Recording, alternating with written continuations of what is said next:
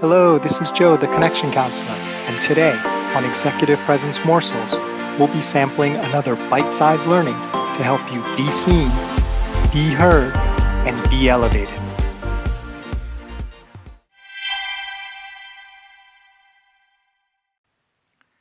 As a leader and as someone with executive presence, more and more, you're going to be called on to make changes, sometimes quite powerful changes or there may be changes that you realize you want to make yourself within your team, within your department, or within the company, or let's go even bigger, within the world. And how do you make that change? Right? Because it's a daunting task. It, became, it can be difficult even just to change yourself.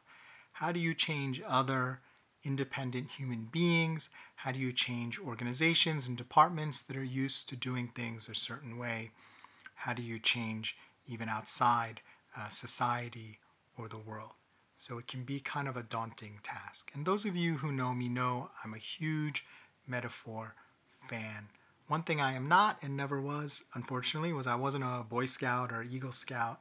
Um, I do have friends who were, and, and uh, so they learned a lot of great outdoor stuff and can probably, hopefully, still start a fire uh, without a lighter and matches uh, the, the old school way.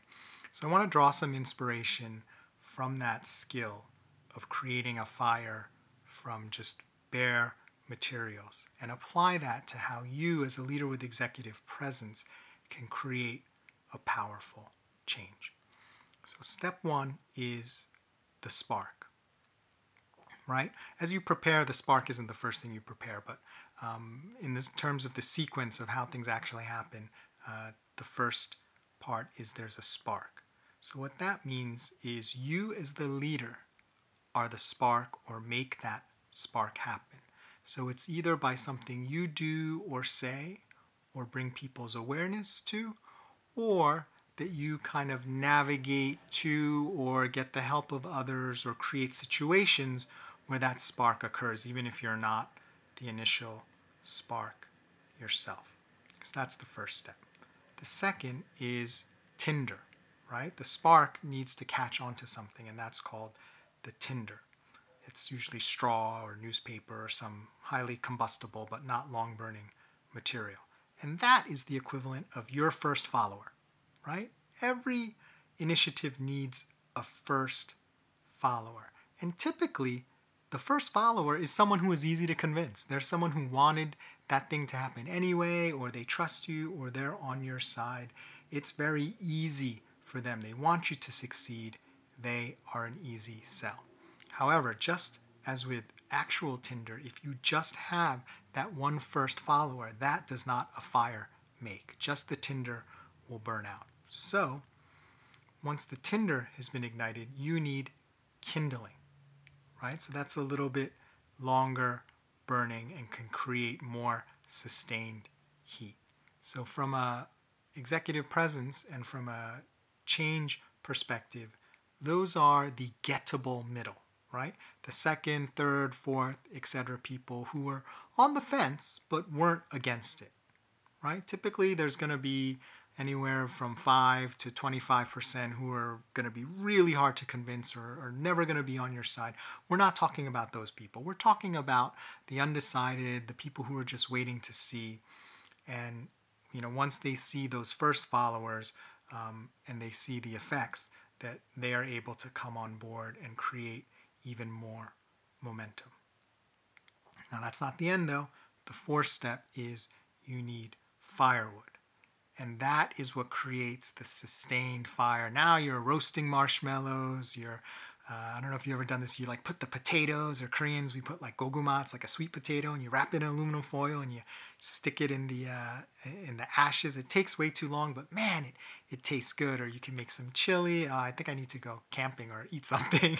um, but it's the firewood that really creates that warm, sustained fire for whatever you're going to use it for. And that's really the payoff. That's the powerful change. And from an organizational standpoint, that is a transformation and a change in the way people think, the things they do, habits, the systems that support and drive people's behavior, and last but not least, I think you knew I was going to say this the culture, right? What is the culture? The culture is the long standing, really powerful, long burning kind of behavior. Not everyone's going to comply with the culture, right? You never get 100%, but that gives you more heat than not, and that's what really creates the powerful change. So, has there been a time where you were able to institute a change in your team, in your organization, and what principles did you use and did your executive presence help you achieve that? I would love to hear about it. Please leave me a voice message on Anchor FM or email me at joe at connectioncounselor.com. As you go through your day today or through the next couple days or the next week, and if you come up with a scenario where you really want to make a change, whether it's a small change or even a big change, feel free to use this metaphor, to use this analogy, to use this process to plan and strategize your change rather than winging it, um, because that will give you better chances for your executive presence to shine and make that change. And people who can create change are valued for that ability. It is not easy to do, it is not easy to sustain. So, hopefully, some of these principles will help you towards that goal. My name is Joe Kwan, the Connection Counselor. Thanks for listening to Executive Presence Morsels. Remember, it's not what you say, do, or where. it's how you make people feel that generates executive presence. Nothing else matters.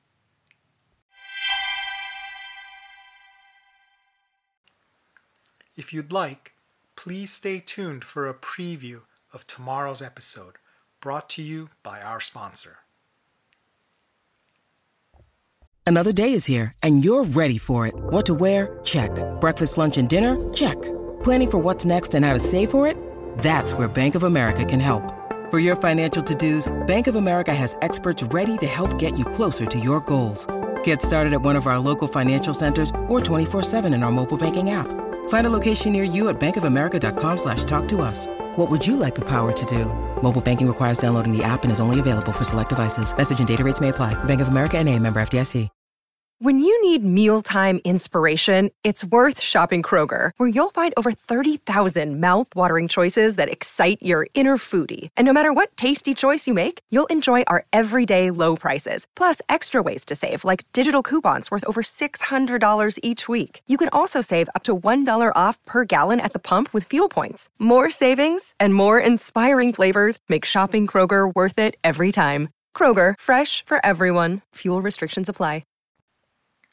Hi, this is Joe, the Connection Counselor, and really great topic today based on a question from Sarah Elkins on how listening helps with executive presence. And those of you who know Sarah know that she's a storytelling expert and coach. And I think Sarah will be pleased to know that today's episode will start with a story. And this story is one I'm paraphr- paraphrasing from something that I learned from Thomas H. Bohm on LinkedIn. He tells this amazing story um, about his father when he was alive. And his father was um, a minister. And in those days, he was sort of doing everything, not just preaching, but also helping out, doing, you know, boys' club, fundraising, all these sorts of things that were needed to be done, uh, and just helping out. And one day, his father and another uh, elder decided to take the boys' club on a hike.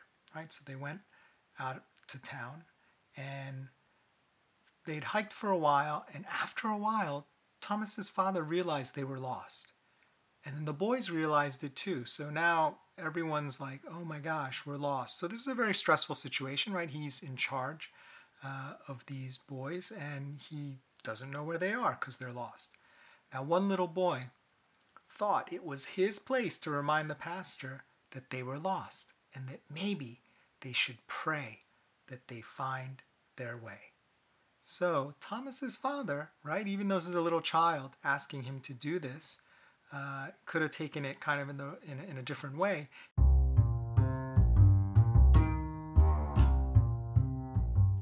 Thanks for listening. Can't wait to share the rest of the episode with you. Join us next time for another tasty executive presence morsel.